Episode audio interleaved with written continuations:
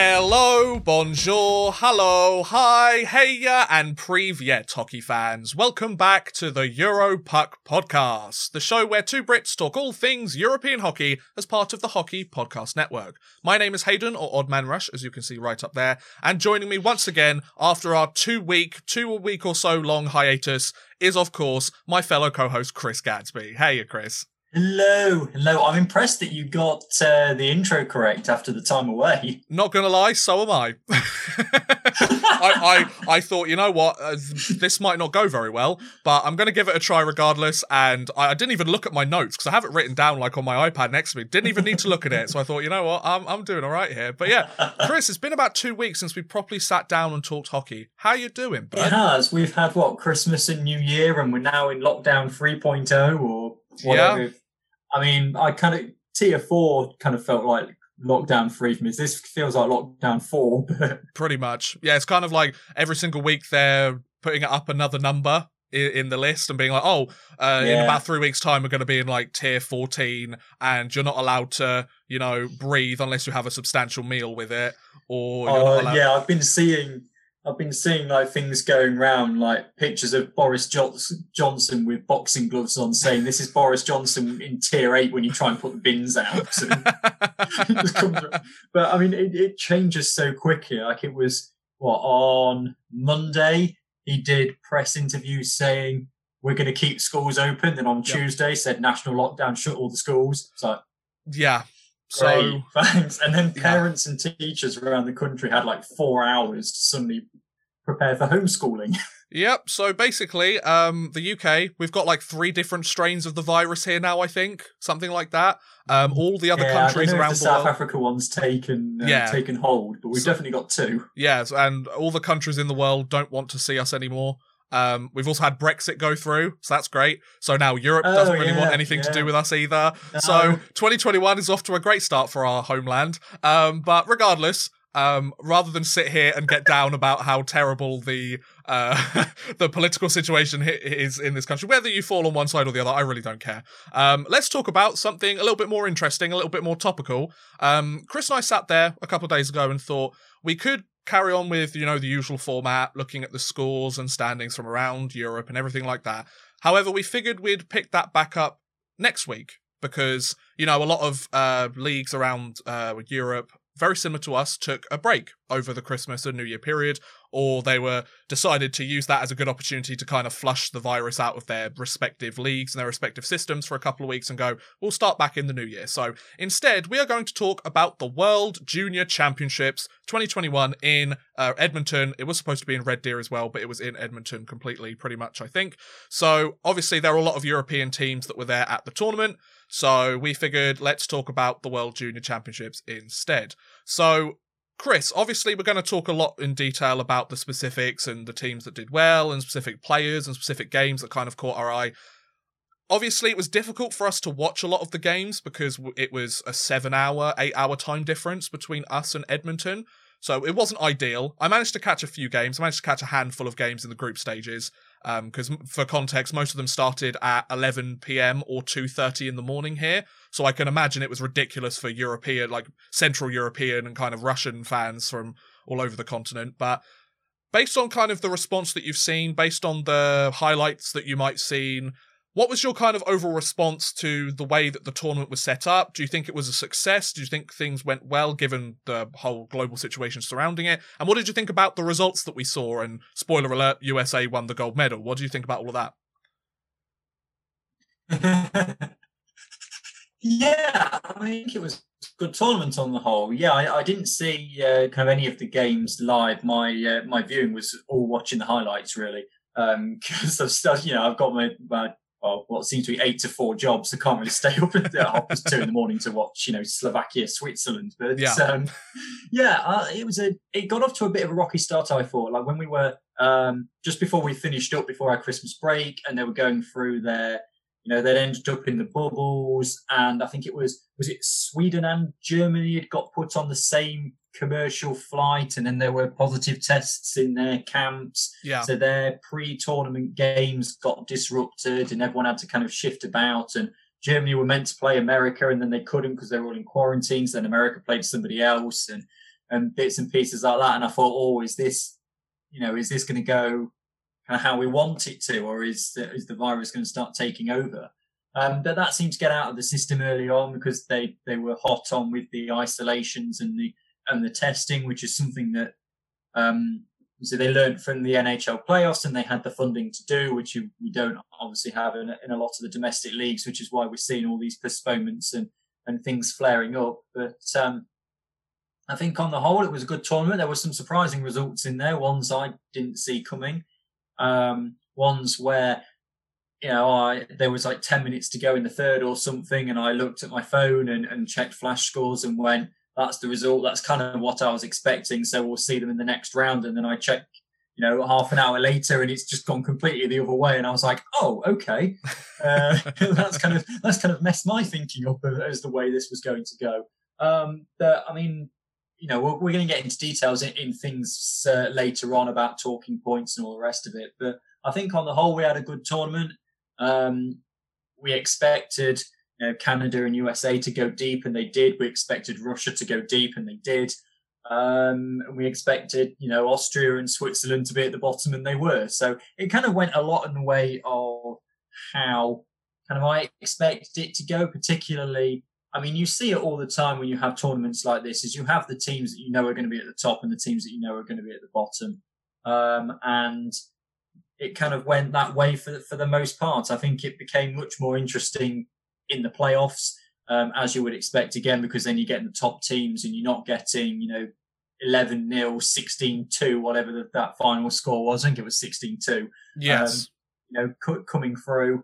And uh, you know, congratulations, as you said, to uh, to the USA, who, uh, yeah, having seen the, the goals in the final, in my in my opinion, they did get a little bit lucky, but it doesn't matter how they go in; they all count.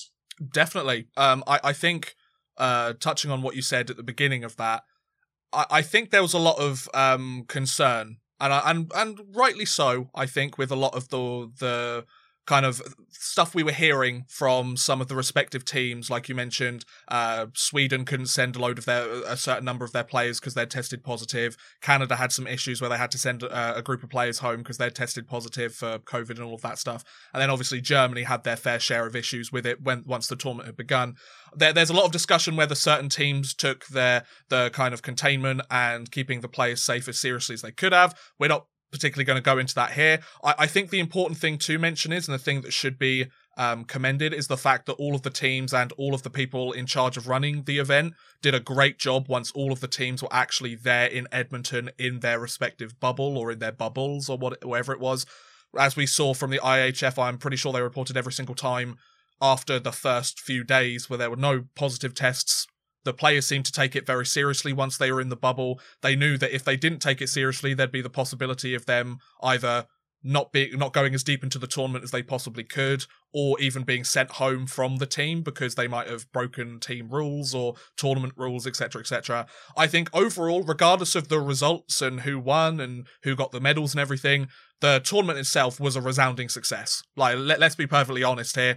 The all the teams that got to the tournament, stayed relatively healthy, or they may have been had had some issues with it early on, but as the tournament went on, things got a lot better and everything kind of settled down and they could go through the motions. I, I feel like the week or so before, and we even talked about this on some of our episodes before the tournament began, we were kind of like, oh, is this a good idea to keep going ahead? There is a lot of issues here. However, once all the teams were in the bubbles and we were seeing uh, consistently negative results, there were a lot of I, I feel like everybody kind of breathed a sigh of relief and went, okay, we can actually focus on the hockey as opposed to the uh, the medical situations behind it, the social situations behind it, even, even some people maybe the political situations behind it. It's kind of like let's focus on the actual tournament at hand and see what's going on. And I'm glad that you mentioned the kind of big blowout losses because let's be perfectly honest this tournament was a very unique tournament in a lot of ways obviously no fans in attendance lots of testing uh, bubble all of this situation, but also the fact that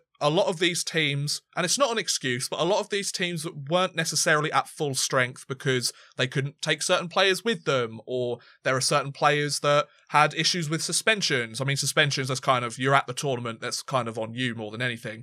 But I just want to bring up here, I'm going to bring up the uh, schedule from pretty much the entirety of the World Junior Championships here. And there's a few games that I want to highlight. Um, first of all, the one that Chris mentioned, the 16 2 loss for Germany against Team Canada. Um, next to that, you can't quite see it on the screen because of how I've got things set up, but the USA later that day beat Austria 11 0. Then you had um, Canada beat Switzerland 10 0. So there's three different group games in this tournament where there were double digits goals scored by one team. And I mean, you also had your fair share of 7 1. You had 7 nothing. You had 7 1 again, 6 nothing, 7 nothing. So there was a lot of games that were well and truly blowout games, let's be perfectly honest. So, Chris, obviously there was a lot of talk about this, especially when Germany were defeated 16 to 2. Do you think that there is any that there's any kind of incentive to reduce the number of teams participating in the World Junior Championships because there were eight teams, as far as I'm aware, competing in the World Junior Championships this year. I can just bring up the ten. standings. There were 10. Sorry, excuse me. There were 10, but then eight went through to the playoffs. Is that correct? Yeah. Yeah, that's yeah. where that's where I got mistaken. So there's 10 different teams that made it. And to be perfectly honest, like Chris mentioned, Switzerland, uh, Switzerland, Austria, and Germany for the first half of the tournament really struggled to kind of get their foothold in this competition.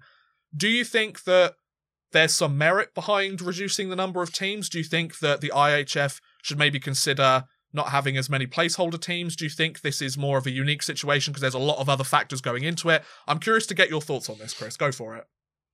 Um, the the problem I have if you reduce it is if you reduce it down to say let's say eight. I mean, you've got to realistically reduce it to an even number. Yeah.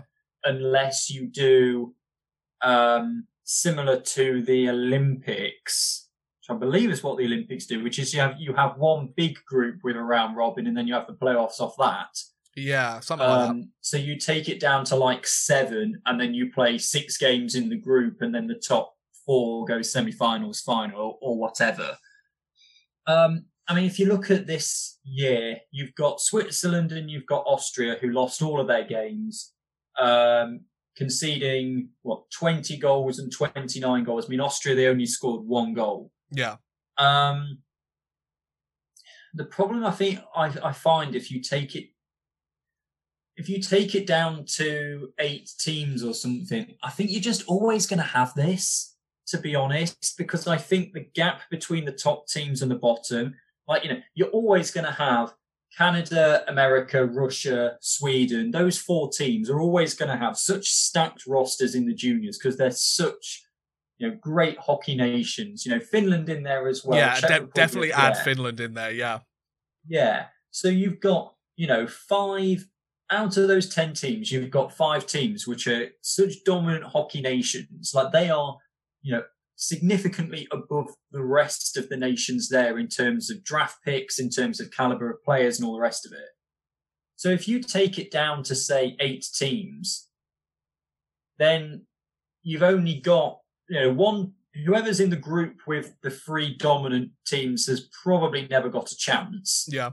And in the other group, you've got two teams that are still good teams, but not at that level, where it seems to just come down to a game between those. Yeah. So it, it's a difficult one because yeah, it's it's like when you have the football and, and the and the qualifying tournaments for the football because they do it in such a way that obviously it's on a much lesser scale here, but they do it in such a way that the top teams have an easier route to the final. So they don't get drawn in groups with each other. Yeah. Which means you end up, and I think it's, I can't remember exactly what the, but you've got England who are like in the top 10 in the world. And we've got San Marino who are a team made up of builders and plasterers, if I remember right. Something like that. And normally it's like 9 0. Yep. You've got the likes of Montenegro, and I think the other half, I think the other half decent team might be something like Bulgaria. Mm. And you kind of look at all those and you go, yeah, okay, England, you know, they're going to win most of those matches and they're going to make it. And it's the same thing here, you know, Canada. You look at it and you go, Canada against Slovakia, yeah, they're going to win that. Canada against Germany, yeah, they're going to win that. And so I don't know until hockey becomes a much wider sport and there are so many more people and the caliber is just gets ridiculously high, a bit like football. Mm. I think you're always going to have these games where even at the top tier, your elite nations, the you know the five that I've I've mentioned before, are always going to be so much better than the rest. I mean, you look at Canada; they scored 33 goals in four games. That's an average of eight a game. Yeah, and I, I think I think it's one of those situations where I don't think they should limit the number of teams, similar to you. Now, I would point out that, for example, the the Team Great Britain squad in the World Championships that takes place, you know, during the spring. Um, we're usually the team that's kind of considered mm, is arguably the team that shouldn't be in the competition. You know, like last year we won one game against France, that kept us in the tournament. And a lot of people, especially from North America and maybe even the Scandinavian countries, would argue, what is a team like Great Britain doing here? They get completely destroyed by all the big nations. Kind of basically, we're the Austria. Not not to like the extent that Austria that uh, that Austria got beaten in the, this tournament, but I feel like Germany is, uh, especially in this tournament, the German team is such a fascinating example of why I don't think you should limit the number of teams because Germany over the last few years, especially with guys like Leon Draisaitl, you've got Moritz Seider coming through. You've got Tim Stutzler, obviously, who was on this team um, at the World Junior Championships. You've got some very solid German players coming through. They're kind of trickling through the the NHL system, the international stage. They're not necessarily a big hockey powerhouse, but within the next sort of five, ten years, if things keep going the way they're going, at the World Championships, the German team could be a pretty formidable force with some very strong hockey players on that team and could maybe even win a gold medal or two for themselves if they manage to kind of round out the rest of their roster with some solid players. But at this tournament, the context so they lost 16 to 2 against Germany, right? It was a terrible game for the Germans. It was it was it was shockingly bad for them and it was a great game for the Canadians. And it came to a point where I think everybody other than some Canadian fans were kind of like, "Can we like stop this? This isn't fun to watch anymore. Like it's sad because this team is getting absolutely bludgeoned and there's nothing they can do about it." But at the same time, they were dealing with a load of COVID cases on their team um, they have the option, supposedly, according to the commentators on the TSN um, uh, live stream, um, they had the option to um, postpone one of their games and get some of their players back and healthy again. But Germany decided not to because they had Finland and Canada to play in the first two games. Then I think they had yeah. Then they had Slovakia and Switzerland as their final two games. They decided, you know what, if we want to make it to the playoffs, let's just take our lumps against these first two teams come back healthy. They also got an extra day's worth of rest by not postponing their games. I think that um, game would have been put on the day they had they had an extra day of rest or something like that, and then they could come back against Slovakia and Switzerland, hopefully win those two games and go through to the playoffs, which is ultimately what happened. I mean, Tim Stutzler got named the best forward at the tournament, as far as I'm aware. Uh, Ten points in in the tournament for him on a team that Germany, for the first time in their nation's history, made uh, uh, earned a playoff berth at the World Junior Championship. So they gone they went from having such a terrible start to the tournament, basically being embarrassed on an international stage, sixteen to two. One of, if not, well, it's I think it was. Uh, arguably one of the gr- biggest uh, wins by Canada, but it wasn't. I think it was like second or third on the list, something like that. And Germany had such a terrible start, but they managed to make it through to the playoffs. Yeah, they didn't get very far, but they managed to do better than a lot of other teams or several other teams in the tournament and managed to kind of rise from the ashes and get two wins in the tournament. Like I feel like that's a great example of going this this is the exact reason why you need to have some of those for want of a better term lesser nations or weaker nations in the tournament. Yeah, Austria got completely destroyed. Like I don't think anybody who knows or has a decent understanding of international hockey and kind of how the structure works, I think most people were expecting Austria to get bludgeoned by the bigger teams, which they did. I mean, I, I actually wanted to give a huge shout out to the netminder of the Austrian team. I want to pronounce his name properly, but it's been a while since I heard it now. Um, Sebastian uh, Ranscheitz, uh, Warenscheitz, something like that. Warenschitz, something like that.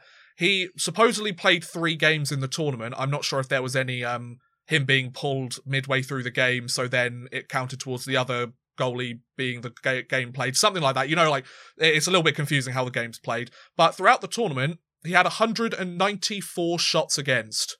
194 shots. He was an absolute workhorse in that net, and yeah, he allowed a ton of goals. But what an incredible performance for a guy from a nation that for what well let's be perfectly honest they didn't stand a chance of winning this tournament. And it's kind of those little stories like you never know a performance like that might get him drafted to an nhl team and give him a chance to potentially make the NHL one day, all because he did the best he could in a bad situation. What are your thoughts on all of that, Chris? I've been rambling for a little while, but you know, it's just kind of like when you see how Germany finished the tournament, and you see a guy like uh, uh, the Austrian netminder having to face so many shots and barely getting any fr- uh, help in front of him. It, it just goes to show you that there can be these other little storylines that go through the tournament, and and it keeps it interesting as opposed to oh the top five teams are still really great and they won all of their games and it's fun. You know, what do you think? Yeah, it does a bit. Um, I'll, I'll, jump back to, to Germany first, and it is an important point to mention that. I mean, you mentioned it right at the start of the podcast, in that it took them ages to get going in this tournament. Mm. But then, like as you, we know, we had, they had all the all the virus problems, and then their first two games were Finland, Canada. They lost them both, but then they came out. They got the overtime victory against uh, Slovakia after having been neck and neck for most of the way through the game, 1 1 after the first period, 3 3 after the um, second period. And then they, you know, took 5 4 victory against uh, Switzerland as well, which they did very nearly completely mess up. Yeah. It's worth saying that as well. Um, if you have a look at the, the game stats, um, Germany were 4 0 up in that one at the end of the second period. They very nearly completely threw it away. Um, they conceded two goals within a minute of each other Oof. at the midpoint of the period uh, to bring it back to 4 2.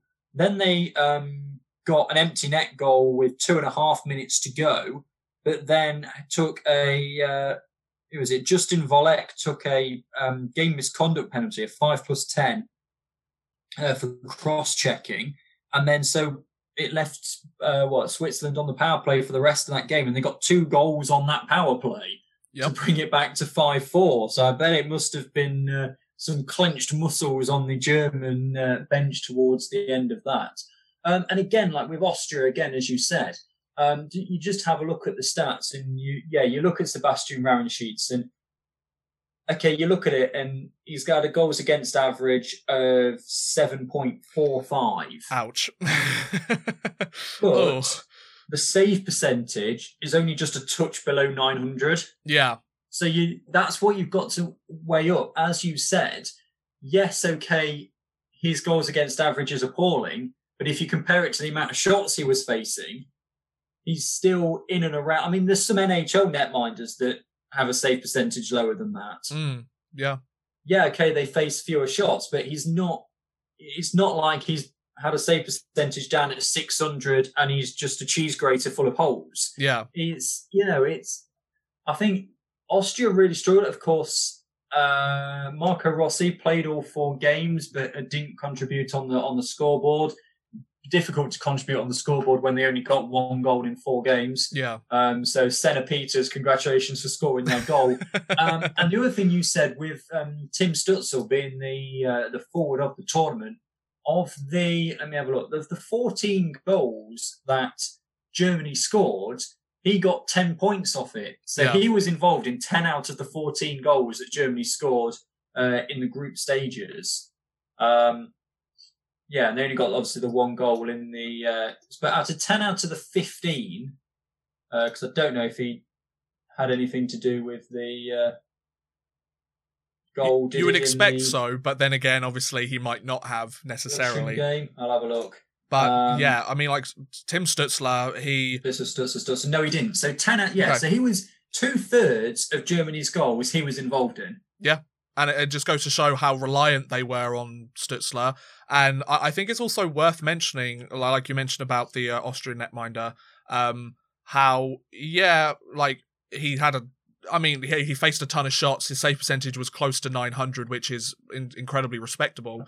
like he was playing against many players that will or could potentially be future NHL players that end up spending mm. 5, 10, 15 years in the league. So the fact that he was able to perform so well, not just against, well, I mean, it's relative, let's be honest, it's, it's relative. The fact that, yeah, he allowed 16 goals or whatever, or however many goals, but like, look, it, it's it's one of those situations where these players are so honored to be at that tournament and get the opportunity to represent their country. And I saw an interview, I think it was with a 16 year old player on the Austrian team. I think his dad was the coach. I, I, can't remember all of it off the top of my head. I saw it on Instagram or something, I think and um, uh, one of the reporters was asking him about like the homework that he was having while he was at the tournament, and he basically said, "Oh, it's it, it was uh, I had a little bit more at the beginning of the tournament, but now we're at this point, like I haven't got as much homework, kind of thing. Like you know, funny funny answer, you know, like good kid, showing he's got a good sense of humor. But the thing is, him and all the other players, whether it be for Switzerland, whether it be for Austria,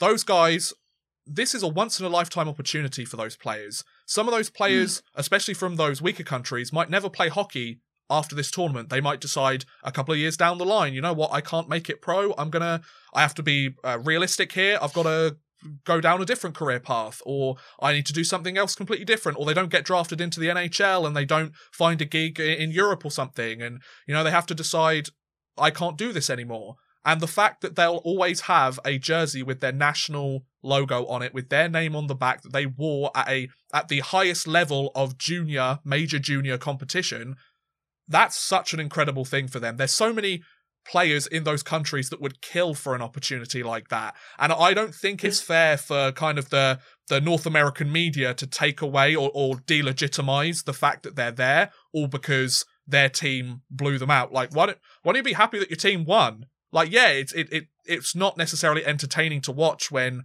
uh, the opponent you're playing against is is losing by 10, 15 goals, but at the same time, those kids are honored to be there. They're 18, 19 year old kids, some of them as, as young as 16. Like, these guys, think of how much experience some of those younger players have got and how great of an experience that is to go head to head against some of the best players in that age group in the entire world and get the chance to to learn what it takes to become a better player. Yeah, they might not have had the the best situation with the training and obviously they couldn't really interact too much away from the rink because, you know, all of the safety measures and everything. But you never know. A lot of those players might go go back to their native country or their native league and tear up the league for the rest of the season, all because they gained some confidence from the tournament, or they learnt like this a little something new about them, or, or a coach told them something, or a player on the opposing team told them something. Like I, I feel like it's such a vital tournament, especially for these fringe nations like the Austrias. The Switzerland isn't Switzerland isn't so much of a uh, a fringe nation nowadays. But Germany, for example, I, would say they're more of a fringe nation, especially because they've got a lot of young guys coming up the system, whereas Switzerland has a lot of already established NHL players. So it's kind of, you know, give the kids a chance, right, Chris? Yeah, I find I find the, the junior championships interesting and I'll kind of tell you why is that not so much in the in the top tier. Obviously everything else got cancelled this year. But let's take the let's take division one group a let's say for example it was going ahead okay. and you were a, a what a 19 year old you know your last year of being eligible mm-hmm. and you're let's pick a random country denmark okay and you have a brilliant tournament and and you win the tournament and denmark go up into the top tier you then don't get to experience the top tier because you're then too old to be eligible. Yeah, it's true. So you then go back into the, you know, you then go into the full men's where Denmark are not even featured. Yeah. In like even down to Division Four, Denmark aren't even there. Oh, you sorry, they're in the top tier. What am I on about? But you know what I mean. Like, you yeah. know what I mean. Like you can yeah. you can have a country who are at the top tier of the or the second tier of the um, junior championships, and yeah. then you never get there. Whereas take a, take aside, let's for example say Great Britain. I'm say I'm nowhere near a hockey player or anything like that, but I'm 24. If I was part of the Great Britain squad that went from Division One Group A into the top tier, I've got 10 years still of my career where I'd be eligible for GB and have the opportunity, if I keep playing well, to be in that top tier. Yeah. Whereas in the junior system, you could obviously have your birthday, become too old, and then you might, you know, you might not make it into the men's side for a good few years. By which point they may have been relegated three divisions down, and then you had this great achievement when you were young, but then never got to experience the top tier. I just find it a bit interesting, really, that you know that they, they really work for it. And I think that's potentially why not controversy is the wrong word, but obviously we had uh, you did your video a while ago about throwing the silver medal away, and I think that's because particularly when you're when you want something so badly and you know that it's your last opportunity, like if you're in the men's squad, you've got next year, you've got the year after, particularly if you're young. Whereas here, this is your last opportunity at this level mm. to to achieve the top. And if you know, some people might not, uh, you know, get the obviously not this year because there isn't the promotion, but you just don't get to you know experience it as much. Yeah, and and with Lias Andersson of Team Sweden, who threw his silver medal, he threw a silver medal into the uh, uh, into the crowd, into the fans, get threw it to a fan in 2018, I believe. That's exactly the reason or the motivation behind him doing that is the fact that he'd won a silver or a bronze at every other World Junior Championship level. He wanted the gold and it was his last chance to do so. Now, does that make what he did right? No. But at the same time, you can kind of understand that a, a kid, they're all 16 to 19 year olds. They're young they're not fully developed, whether it be physically, emotionally, mentally, everything like that, like whatever argument you want to make. They've still got plenty of growing to do. Like, think about yourself when you were 18, 19. You probably had a long way oh, to yeah. go. Exactly, you know, and it's kind of. It um, was. Go for it. I was going to say it was something that I was saying, no, we're going to come on to, but because you've not fully developed and, you know, yes, you're 19, 20, but you're not fully matured. Yes. In, in kind of the, the mental state, which is why you have things like the silver medal thing, why you have Barrelgate, which we'll come on to, because they're not. I think, particularly in the heat of the moment, they're not fully aware yet. You know, you've got a group of 25, 19 and 20 year olds who have just done this incredible thing. And of course, they're going to go a bit nuts. I mean, anybody who's been to university and knows what freshers can be like knows what happens when you get a group of 19 and 20 year olds. I remember having one person who I think spent their entire first term student loan in Freshers Week and had to live off cans of beans for 11 weeks up to Christmas. I feel that's a very regular thing to happen, especially at UK yeah. universities. It's a very much a UK thing, like freshers. Um, but I mean, we've obviously talked about some of the more specific things. I I feel like we may as well go through the standings and kind of how the tournament went yes. for uh, just to kind of give ourselves a chance to go, oh, we weren't expecting this team to do so well. We weren't expecting this team to kind of have such success or a- any sort of surprises or thoughts that, that come our way, really. So I'm just going to take you through the standings of the group stage to begin with. So in, there was two groups, obviously, two groups of five teams. Um, we had in Group A, Canada won every single one of their games, 33 goals to four goals against. Uh, Finland took second place with, uh, they had three wins and one loss in their tournament, uh, 16 goals to eight. So they weren't a very high scoring team, but they didn't allow that many goals. Uh, then you had Germany taking up third place. They had one win and one overtime win with a pair of losses to start the tournament. They their goals for and against was terrible at 14 to 28. Uh, then you had Slovakia, who I will admit Slovakia gave the, the Canadians a pretty good run for their money in their group stage game. I I sat and watched the game. I was up till about 1.30, 2 o'clock in the morning watching that. And up until about the third period, the Slovakians had done a very good job of shutting the Canadians down and kind of showing that they weren't immortal, you know, and kind of everybody expected, even though Kirby Dach went down, everyone was expecting the Canadians to be this unstoppable force that would kind of steamroll through the entire competition. And yeah, they did beat the Slovakians 3 1 at the end of the day, I'm pretty sure. But Slovakia gave them a decent game out of it, I would argue. And then in, in last yeah, place, I mean, oh, go, sorry, go for it, Chris. I was going to say, yeah, it, it was 3 1, but I, I always kind of I, I kind of delve deeper into these scores, particularly this sort of thing, and it's something I'm definitely going to come on to later. Is that I take them with a pinch of salt because you look at it, and the third goal, 13 seconds from the end from Jack Quinn, was an empty netter, and I yep. almost kind of don't count those. Yeah, you know what I mean. So it was kind of two one, and as you said, they really gave Canada a run for their money. Absolutely, and I mean they did a better job than Switzerland did uh, who allowed 10 goals against uh, yes. uh, Canada. Um, and they, like Chris mentioned earlier, lost all of their games, only scored five goals in the tournament. Interestingly, Slovakia only scored five goals in the tournament as well. However, the goal difference was slightly better in Slovakia's favour, and they did actually manage to win a game. And then in Group B, we had the USA topping their group with three wins and a loss.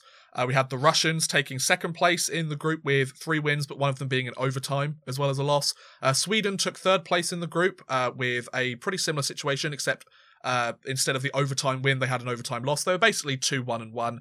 Uh, the Czech Republic, who were okay this tournament, they weren't great, but they gave a better run for their money than the lower teams in Group A, for example, because they won two and lost two. whereas uh, Slovakia only won one, Switzerland won none. And then obviously you had Austria at the bottom, one goal in the tournament and uh, four straight losses. So that then led to the playoffs. Um, and I'll just take you through the playoffs once it loads through. So we had Canada beat the Czech Republic in the quarterfinals, Germany beat Russia, the US versus Slovakia and Swin- uh, Swinland, uh, Finland versus Sweden. It'd be, it would help if I could get the names right. Um, so Canada shut out the Czech Republic. Russia um, beat the Germans. A close game, two to one. I, I feel like some people might have uh, thought that game would be a little bit of a wider margin for the Russians. They weren't necessarily the best team all well, they weren't a particularly very good team all tournament long, I'd argue, the Russians. They did enough to kind of go through to the semi-finals, but they didn't have the best of tournaments. I, I expected them to do far better. I had them winning the silver medal, so um, and then the United States beat Slovakia 5-2, and then Finland beat Sweden 3-2, which was a nail biter of a game as far as I'm aware. Um, and that led to the semi-finals where Canada played Russia, completely destroyed them five nothing. Askarov had a really tough night in that net, um, and the USA played Finland, where the USA won uh, four three, I believe, a last-minute goal or within the final two minutes of the game. Uh, it was three three because Finland had tied the game up, and then the US came back and managed to to get the uh, game breaking uh, goal. Yeah, one minute and 16 from the end. Oh, that, that's what I really like about this tournament. There's always those like clutch last minute heroic goals, whether it be in a group stage game or the semi finals or the gold medal match. There's always one of them. And then that led to the bronze medal game, which was between Finland and Russia. It was a 4 1 win to Finland which congratulations to them winning the bronze medal. I didn't have them winning a medal at this tournament. I thought they would certainly be in the running for one, but I didn't think they'd. I, I thought they'd be kind of the fourth, fifth place team. They managed to prove me wrong, so congratulations to them. Um, so that means Russia finished fourth place, uh, certainly um, underachieved on the expectations I had for them, and I think a lot of other people did as well. And then, of course, the aforementioned gold medal game, a 2 0 victory to the United States over Canada. Goals from Alex Turcotte and Trevor Zegras, and a 34 save shutout for the first round Florida Panthers draft pick Spencer Knight in the game. So a pretty pretty dominant goaltending performance for them. And yeah, the United States take the gold medal. So I'll bring up the overall standings just so you can see that as we kind of discuss things as they go along. I want to talk about Canada quickly before we kind of move on to anything okay. else, Chris, because. Yeah, I'm doing Canada first. Like I mentioned, and like we've talked about pretty much all tournament or all episode long, the Canadians were a team that we expected to pretty much steamroll through the rest of the competition. They did a good job during the group stages. A lot of people don't really pay too much attention to the tournament, especially the kind of um, casual fans or the more casual than hardcore, kind of sitting in the middle of that meter. Uh, because you know the group stage, you go, you do play against teams like Switzerland and Austria that don't really stand much of a chance, and you're expected to win those games. However, I feel like the Canadians, and and this was mentioned by one of the US players, I believe, before the gold medal game, and it kind of got a few Canadians fans up in arms a little bit, and that's even before the Barrelgate scandal, which we'll talk about in a minute.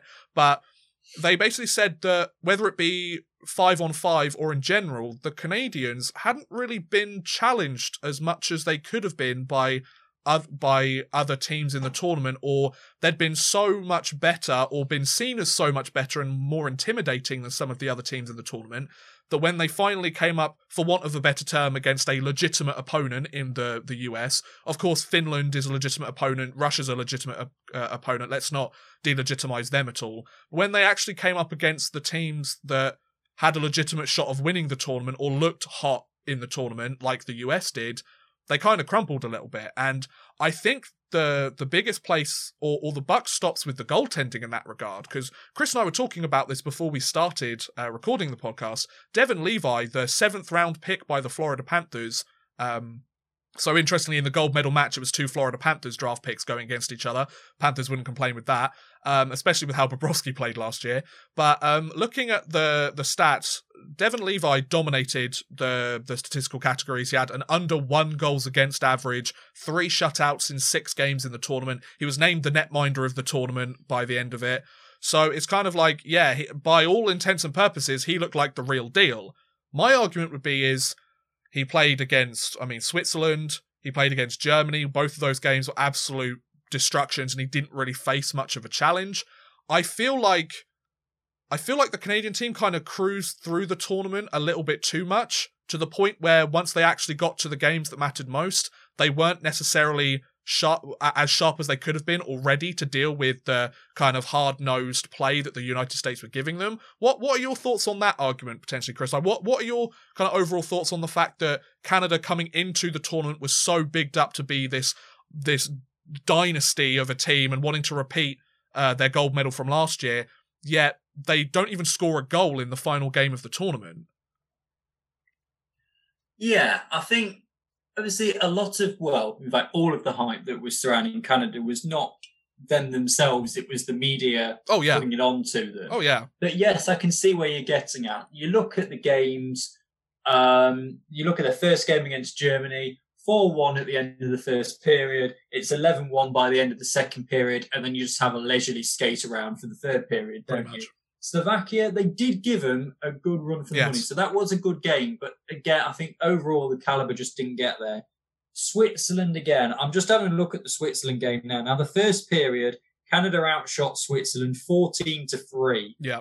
in the first period, which again is where we were coming at with the um, you know, the netminder's not really having to do a lot and all the rest of it.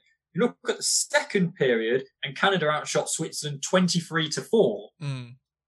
Which is, you know, just shows how dominant. And again, again, then Canada at that point, when you're 5 nil up, I would say they took their foot off the gas, but they scored five in the third period. But, um, and then you get to Finland, which again would have been a, a difficult, um, you know, could have potentially been a difficult game for them. But when you put the first on the board at 349, and then by the midpoint of the second period, you're already 3 0 up, and you're about, you know, there again already. I mean, take the first period in that Finland game. Right? They only scored one goal, but they outshot Finland 17 to 1. Yeah. They held Finland to one shot in the first in the first period. You know, so it's, it's only in the final period I've noticed here, like Finland had 12 to Canada's five in the final period. It's only when the games were kind of done and buried that the other teams, I think Canada took their foot off the gas and it allowed the other teams to come back into it. You then go into the quarterfinals where they face the Czech Republic. And yeah, okay, the Czech Republic are an okay side, but I think that whereas Canada, as we've mentioned, are like all first round draft picks, your teams like your Germany, your Switzerland, no, not your Switzerland, your Austrias, your um, your Czech Republic is that they're relying on a few stars who have been drafted. And the problem with ice hockey is with all the line changes, your stars aren't always on the ice making an impact. Yeah. And I think that's the problem that a lot of these lesser teams face. So you come up against the Czech Republic and they obviously beat them by three goals to nil. You have a look at the the stats there again when it uh, starts to load. And it was a close one actually. The Czech Republic actually outshot them um, but Canada, I think, just had that extra touch. Then you come up against Russia, and when you get into the semi-finals, obviously you're down to the last four teams. You expect it to be the elite teams, which for the most part it was. In fact, in fact, it was.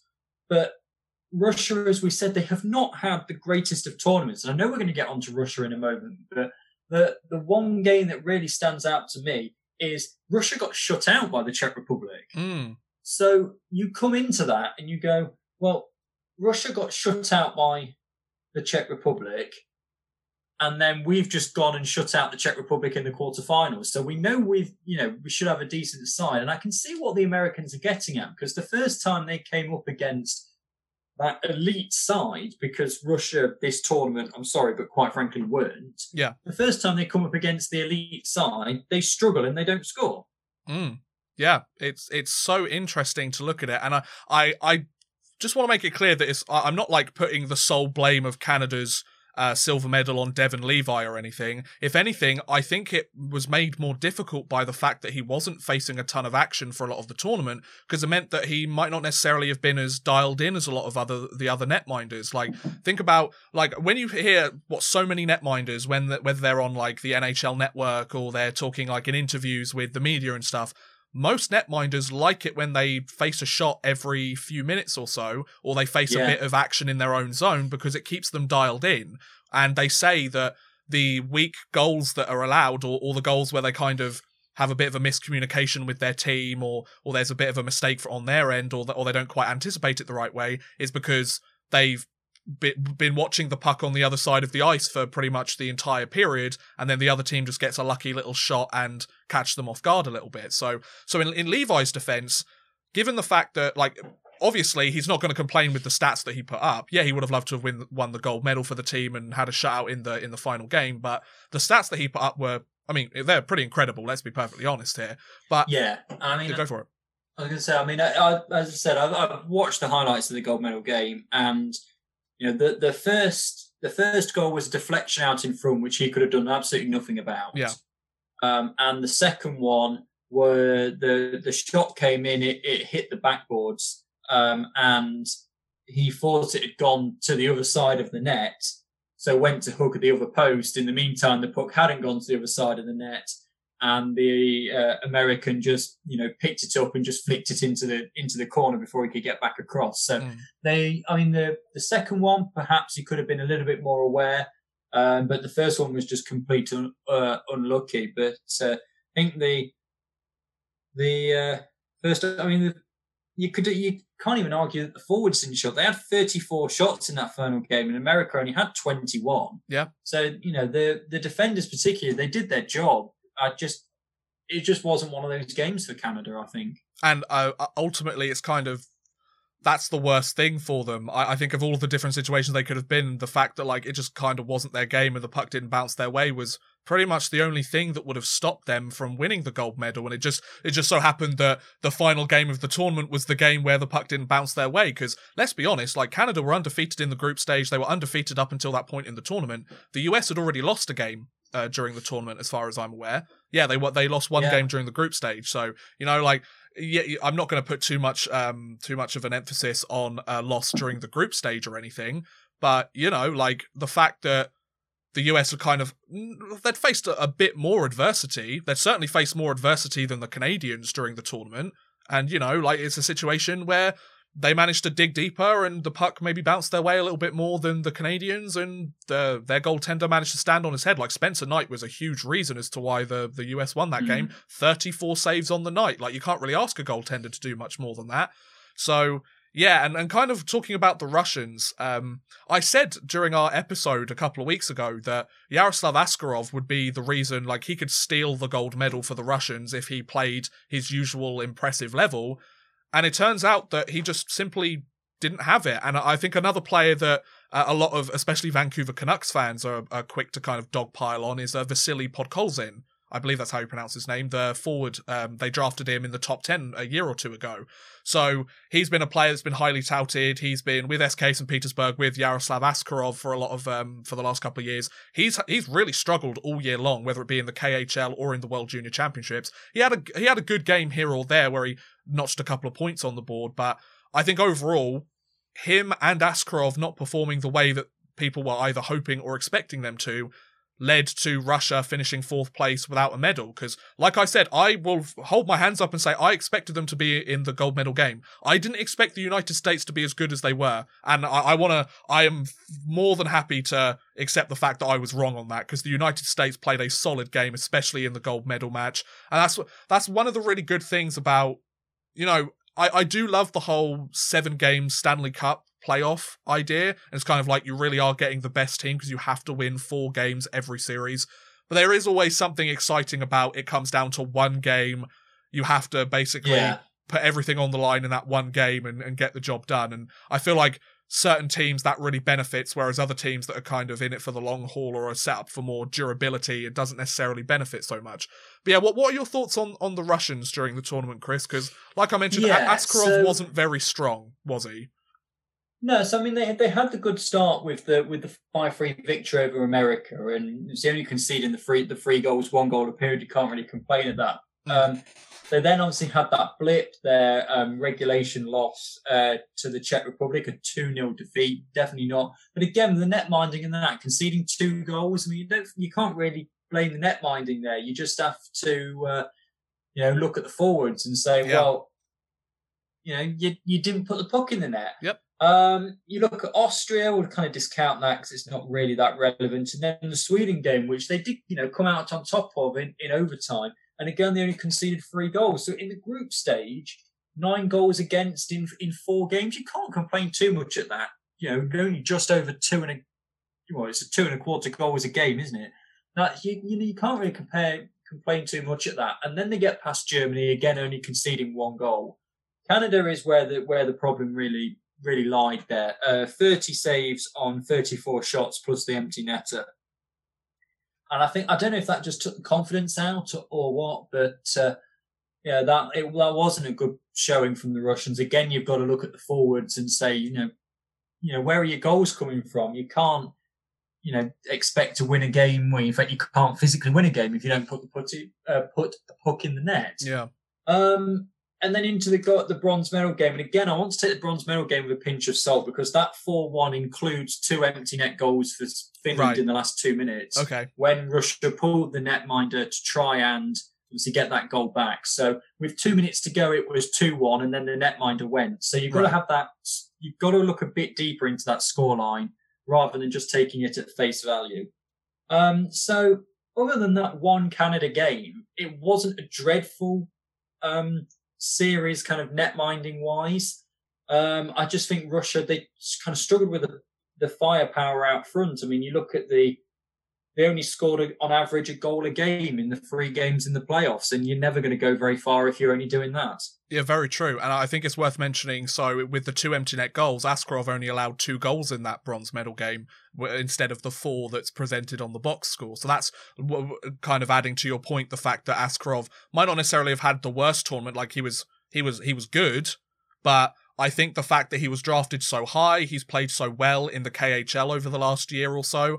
I, I feel like there was another level to his game that he has hit in the past that he just didn't hit in this tournament for one reason or another. And yeah, it's not the sole reason why the Russians didn't uh, finish the tournament with a medal.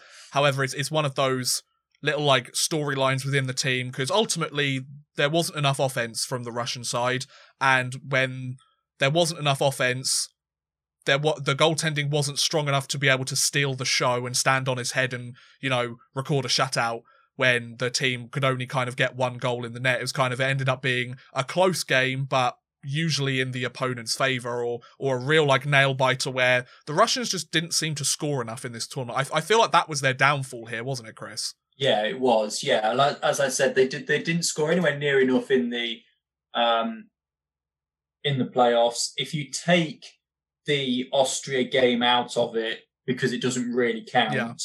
You're talking three goals a game in the group stages. I mean, that's that's not bad considering they got shut out against the, the Czech Republic. But the fact that they got shut out against the Czech Republic isn't good either. Yeah. Um, and I think just I think of the Russian team, you know, you do the deep the the deep kind of delve into the statistics and what happens, and it looks as though the net minding was the strongest part because elsewhere. You know, they came out the blocks okay against the USA and had a, a, a strong kind of tightly fought game against Sweden. But other than that, I mean, they didn't light the, the tournament up kind of as we were expecting and as Russian teams in, in the past have done.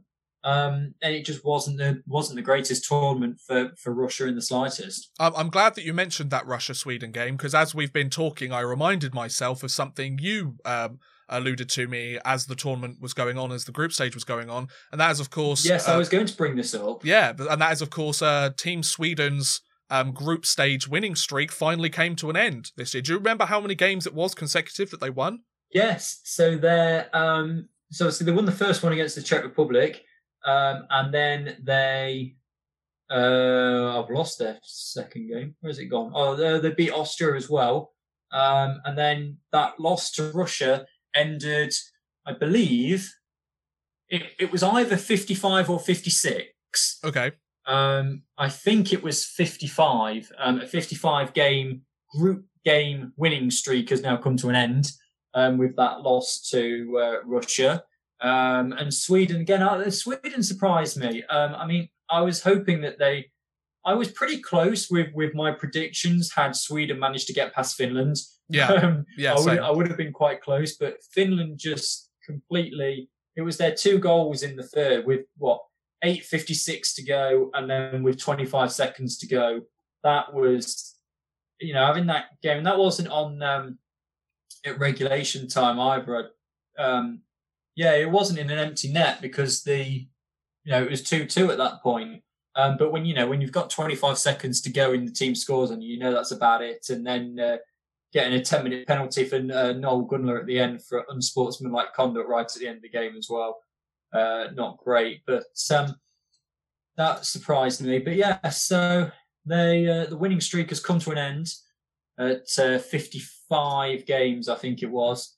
Uh, and the now the longest winning streak now belongs to Team Canada, uh, group game winning streak, but it's it's not quite as impressive because it's at six. six. So There you go. Six. See, so if the format stays this way, you're talking 13 years undefeated. Canada need to go. So maybe you know on episode what it would be about 2000. It be? Be about, no, it would be about episode 750 of the Euro podcast. Canada in what 2033 when I'm yeah. what, in my late 30s and still sat here doing this with I, you. I will also be in my streak. late 30s. Oh my god! Could you imagine if we were still sat here doing this podcast into our late 30s and we're like talking about how Canada have just beaten Sweden's record? That would be pretty incredible. But I, I feel like that that record was mentioned a lot throughout the tournament, obviously, especially when Sweden were on the ice.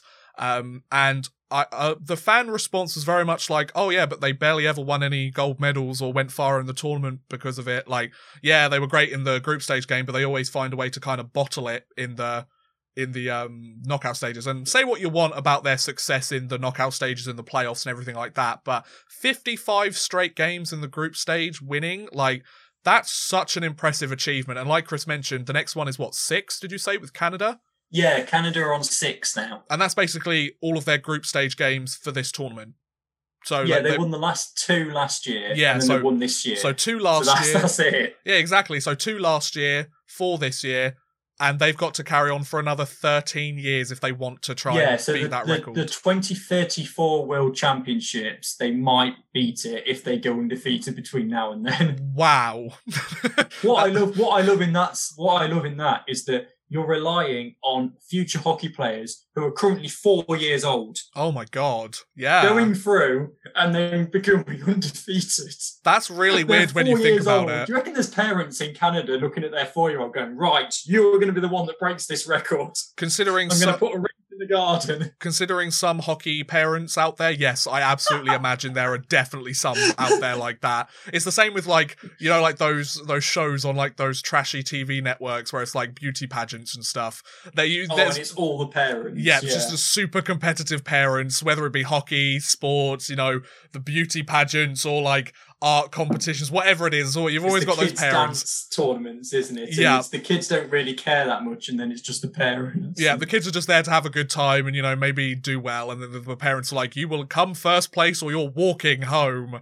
Um, but yeah. yeah. so so congratulations to Sweden on such an in- impressive record. Uh, obviously, the the end of the tournament wasn't great for them, but you know, I feel like we've done a good job on touching specifically on a lot of the different teams in the tournament. We haven't touched on every single one of them individually because a lot of the teams I didn't really get the chance to Would look be at. All night. Um, but to be fair, I do want to m- mention the kind of top um, players in the tournament because they've done top goaltender, top defenseman, top forward, and MVP, as well as a kind of all star team. So we've mentioned several of these guys already, but there's a couple of guys from Finland, for example, that I do want to, to mention because we haven't really talked about them a huge amount, and they won a bronze medal, so they deserve a bit of credit. So uh, Devon Levi got the top goaltender award at the World Junior Championships. As I mentioned, six wins, a 96.4 save percentage, so 0.964 save percentage, absolutely incredible. Uh, 0.0 or 0.75 goals against average, which is shocking and then three shutouts in six games. And then you had uh, Topi N- uh. Niemela, I think it's Niemela. He had uh, eight points in the tournament as a defenseman and a plus four, so that's a pretty strong showing for him. Uh, we also mentioned Tim Stützle. He was a minus four in the tournament, but 10 points on 14 or 15 German goals in the tournament. And then the MVP went to the final goal scorer in the entire tournament, Trevor Zegras. 18 points, a plus nine, seven goals, 11 assists. Um, and that's a pretty good showing for an American player as well. Gets the job done. And then several of these players, as you would uh, expect, are on the All Star team. Also, um, the ones that weren't on the got the top awards but are on the All Star team include uh, Bowen Byram. He had a very good tournament, thirteen uh, plus thirteen, uh, five points on the in the tournament. Dylan Cozens. Uh, an alternate captain, also co-captain because Kirby Dach went down for Canada. Plus 11 in the tournament, 16 points which is, you know, pretty impressive. Uh, Tim Stützle once again, and then Ville uh, Heinola. Heinola, he's a Winnipeg Jets draft pick, as far as I'm aware. He had four assists in the tournament, a plus three for Finland.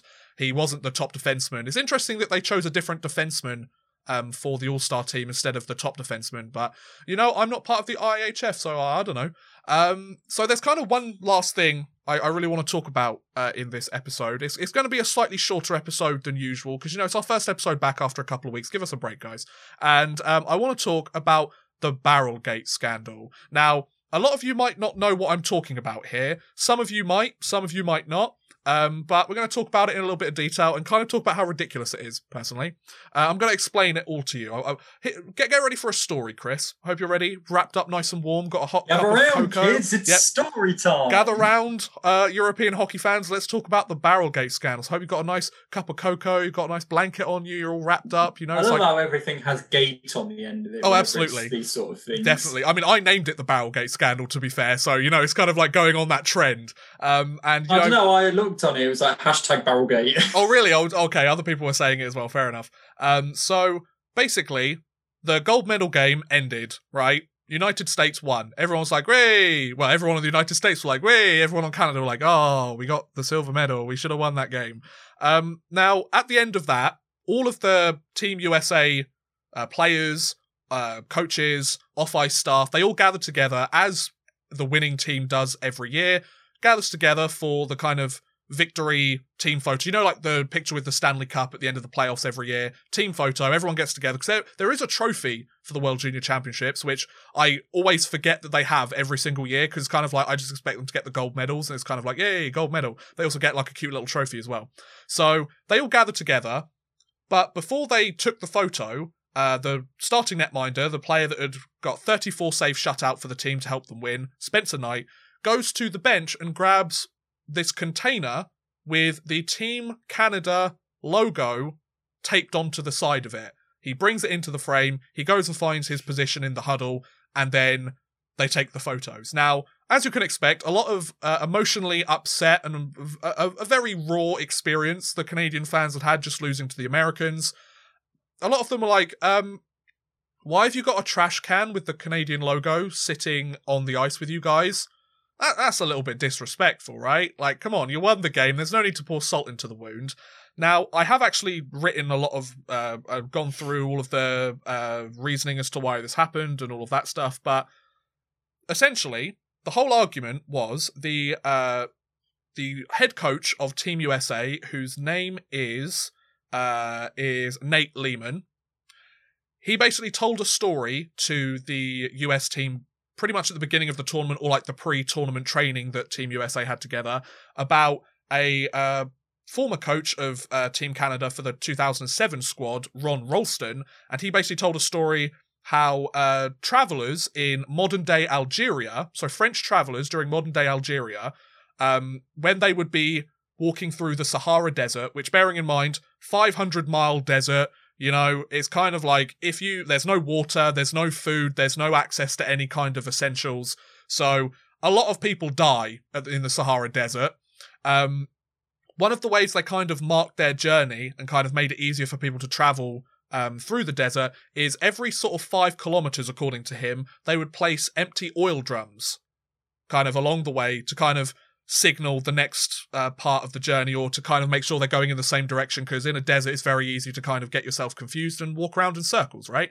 So they put these oil drums down, and essentially the whole philosophy behind it was you'd only be looking at the next barrel ahead of you, and that's all you've got to get to next. And then once you get to that barrel, you get to the next barrel, you get to the next barrel, you end up getting to where you need to go, etc., etc. So the whole idea was um, uh, Nate Leaman took this philosophy presented it to the um, USA squad and said, "Look, what I or what they decided to do was their whole philosophy was one barrel at a time. We're not going to talk about the gold medal. I don't want to talk about the gold medal. Let's just focus on each game as we go along. We have the game before us. Let's just focus on our next opponent. And one thing they did in their locker room every single game was have a uh, container or a barrel um, a lot of Canadian fans thought it was a trash can. It wasn't a trash can. It was a container where I would imagine they put lots of the equipment, like the equipment staff would have their gloves and their jerseys and stuff in. That's what it looked like anyway. Um, and they taped the logo of the team that they were playing against um, that game. So, you know, when they played Russia, they had the Russian, uh, either the flag or the logo of their team on the container, on the barrel. And then if they won the game, the team would take a selfie with the barrel and the kids like the, the players seem to really buy into this apparently. They really they really like that idea and kind of like oh we're just taking it one step at a time. We can celebrate the victory by being like look we got like we captured this barrel kind of thing. Um so that's essentially why the barrel ended up making its way onto the ice. The players really wanted it with them when they beat the or when they won the gold medal because they'd been focusing and it was the philosophy for the entirety of the camp. So the head coach made abundantly clear that like it wasn't meant disrespectfully, it wasn't a dig at the Canadians, it wasn't like trying to pour salt into the wound or anything. It was simply this is a philosophy that they carried the whole way along. The players had really bought into the idea of taking a selfie with the barrel once the game had ended and once they'd won the game. Now, could they have left the barrel in the locker room? Yes. Was it the right thing to do? Who knows? Was it classy? Was it unsportsmanlike? Was it disrespectful? Well, it depends on who you ask. In my opinion, it was just a big argument about nothing. I can understand in the moment when some uh, of the Canadian fans had just watched their team lose that they thought it was a sign of disrespect or they were trying to like uh, insult their opponents. Like I can understand where that argument came from, especially when they didn't understand the context of the whole um, philosophy and the the way that these barrels have been used by the team. But at the end of the day, it's a load of rubbish about nothing. I feel like a lot of fans just wanted something to blame or get angry about, and they basically tried to cancel a barrel on social media, which is something I've never seen before. But cancel culture is a fantastic, fascinating uh, beast, and one day it's your barrels, the next day it's your toasters, folks. Um, but yeah, so um, that's basically the story of Barrelgate. Chris, what are your thoughts on that? Thank you for listening to my story. yeah, I don't need to watch your video now, do I? I'm kind of similar to you, really, in the sense that I think obviously in the moment everyone was like, "Oh, you know, not good," but you know, having been being around hockey, I mean, I know those big blue barrels. They're often the sticks are often shoved in there at the end of the game. They're you know stuff stuff's put in there. It's more a, a like a, a, transport container rather yeah. than a trash can. Um, and it was kind of symbolic and meant something to those American players in the same way that I'm trying to think of another exam, example really, but you know, people want certain things at their weddings, or I'm trying to think of another sporting example. The only thing I can come up with was back in the Olympics when they did the those athletes did the Black Power salute because it was symbolic to them. Yeah. And they, you know, they wanted to do it at that time. I think that I think it is a lot kind of to do about nothing. I think the fact that the obviously the the Canadian logo was on it was the problem. Yes, um, absolutely. I think they could have they could have just rotated the barrel 180 degrees, but um, and you know, and then it would have would have been okay. But I think you know, give it a couple of days when the emotions have gone, it's all blown over, and the you know the explanation has, has now come out. Um, as to why they did it, and I, I quite like the the reasoning and the story and the the way of you know not trying to deal with the mountain at once, dealing with it in in small sections. Um, and I think it is kind of a bit of a, a nothing story, really, at the uh, at the end of it. But then there's part of me that likes the um, kind of the photos with the trophy, particularly on the ice like that, to to be kind of the pure the pure photo. And I think I do agree with you in some senses that they could have a photo with all that stuff back in the locker room afterwards.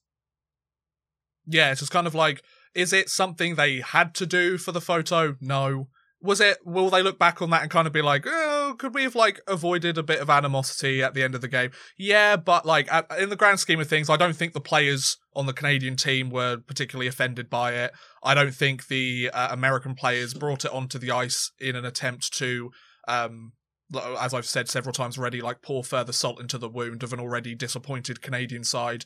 I think it was just I was just so surprised to wake up this morning and check Twitter and see people cancelling a barrel. I I just thought that was fascinating. Um, but yeah, it's it's just one of those things that it's like, yeah, I mean, in the heat, like in the kind of emotion of the moment, they obviously wanted to kind of round off the experience if they'd done it with every single other team that they'd beaten so far in the tournament. It's kind of like finishing the tradition because they'd managed to win the gold medal. So yeah, I mean, I, I can understand yeah, why. Sense. Yeah, I can understand why some Canadian fans would have been upset by it, or uh, at the very least confused by the whole situation. Because in their defense, bringing one of those like equipment containers or barrels onto the ice to take a picture with it isn't a normal thing that happens in hockey games. Like, I think that's the thing. I think yeah. because because it was an American team thing and it was something that the coach had told them in the locker room. Nobody outside that locker room understood at the time what the meaning was. Yeah, and I think now they do. It will all just blow by, to be honest. And and that's kind of what the uh, head coach um, uh, alluded to during the competition uh, in the pr- uh, post game press conference because uh, one of the reporters or one of the media members asked him about it to kind of explain it to give everybody the context. He said, "Well, I'm I'm sure that other teams in the tournament had different things that they rallied behind, or had different slogans or messages, like they always do. You you see it in like every team's locker room in in the NHL. They have like a certain slogan every year, uh, or they have like yeah. a certain slogan that they've had for their team for decades. It's kind of their mantra or something. So." Yeah, like I, I feel like at the end of the day, like you say, in a couple of days, everyone will have completely forgotten about this and they won't care about it. And, you know, it'll be like a, compared to like we mentioned at the beginning of the podcast somebody throwing their silver medal into the the crowd or yelling obscenities to USA fans in attendance because they're having a bit of a temper tantrum like compared to that this is incredibly tame and far less interesting and far less to read into to be perfectly honest. So i feel like just you just kind of leave it at that really. It's it's it's a funny story though and and i and like you mentioned I, I, do find it interesting kind of going delving deeper into the the context of why they were so interested in having the barrels around them and kind of the story behind it which is very fascinating. But at the same time it's like guys it's a barrel. Should they have done it? Uh, maybe maybe not. Is it really that big of a deal? No it's not. Let's be perfectly honest guys.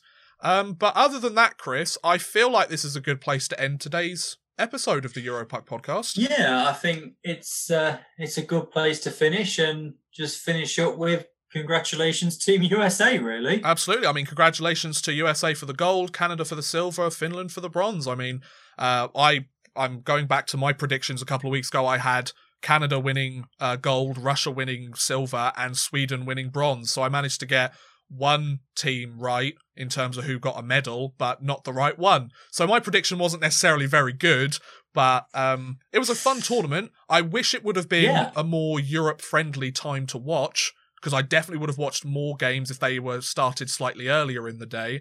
However, it is what it is. And in terms of kind of next week onwards, we're going to be going back to our usual programming, ladies and gents. We thought it'd be fun to kind of reintroduce the podcast back after a couple of weeks hiatus by you know looking at the the tournament as a whole. Obviously, we have a big European connection. There's a lot of European teams taking part in the tournament. Um, yeah, it was the North Americans that kind of stole the show, and I don't think anybody's particularly surprised about that. But it was worth mentioning nonetheless, and kind of talking about and kind of giving our thoughts on it. Um, we're hoping to have a few guests as 2021, you know, kicks off and we're kind of getting underway. Uh, we're gonna keep seeing how things go week by week. We'll either be doing the usual kind of looking at scores, stats, news, and everything like that, or bringing on special guests, whether it be from the UK hockey world or elsewhere in Europe. Um, and hopefully, you guys will stick around for the next few months and enjoy the hockey content that we provide you until the season is over. Yeah, and I mean, uh, of course, we're getting into the, the business end now of, mm. of some of the leagues, particularly in the uh, in the KHL as well. So we're going to be starting to look at running, starting in the playoffs, and yeah, getting to the the very exciting point of hockey. But yeah, I, I kind of find it quite incredible that we're like halfway through the season and we've done so many of these already. But, yeah. Um, the, yeah, getting down to the to the business end, and hopefully we can have a good second half to the season. We'll have some good guests, and uh, yeah, see uh, who takes the, the various trophies. Does anyone go on a St. Louis Blues run in the second half of the season? I mean, speaking of the St. Louis Blues, and maybe Dansk will. maybe, maybe you never know. But like, the interesting thing is, just before we finish up, like you mentioned how we're halfway through the season. The NHL season hasn't even begun yet. Like, how crazy is that? No, like, I know. I we, know. We've done like three months worth of, uh, three three and a half months worth of podcasts here, and the NHL, which we're not. Everybody else on the network is. Yeah, like... everybody else on the network has been kind of clutching at straws or talking about like fumbling their thumbs together and being like, oh, I, I don't know. Um, but like we've just been here talking about lots of European hockey, so expect more of the same. Hopefully you enjoy that, otherwise you wouldn't be listening to us. Um, and yeah, uh, I think that's a really good place to end today's uh, episode of the Europuck podcast. So thank you very much, everyone, for tuning in. Hope you enjoyed the show, whether you're watching us on YouTube, the video version, or whether it's the audio version on Spotify, Apple, various other places. Uh, if you want to keep updated on all things Europuck podcast or send us your thoughts, opinions, or questions either from today's show or for our next show next week, you can follow us on Twitter at Europuck Podcast. It's right down there. Or on Instagram. We're not as active on Instagram, but we are still on there and do post things occasionally. So uh, Europuck Podcast, uh, basically the same as our Twitter handle. And if you enjoyed listening to either or both of your hosts today, if you enjoyed my little story time, if you enjoyed Chris's great stats that make me sound a lot better and kind of reinforce my points and make me look really good. it is what I'm here for. Absolutely. Uh, then you can follow myself on Twitter at OddmanRushYT or Chris at Chris underscore Gadsby. But thanks again for listening, guys, and we'll see you again next week. Have a good one, folks.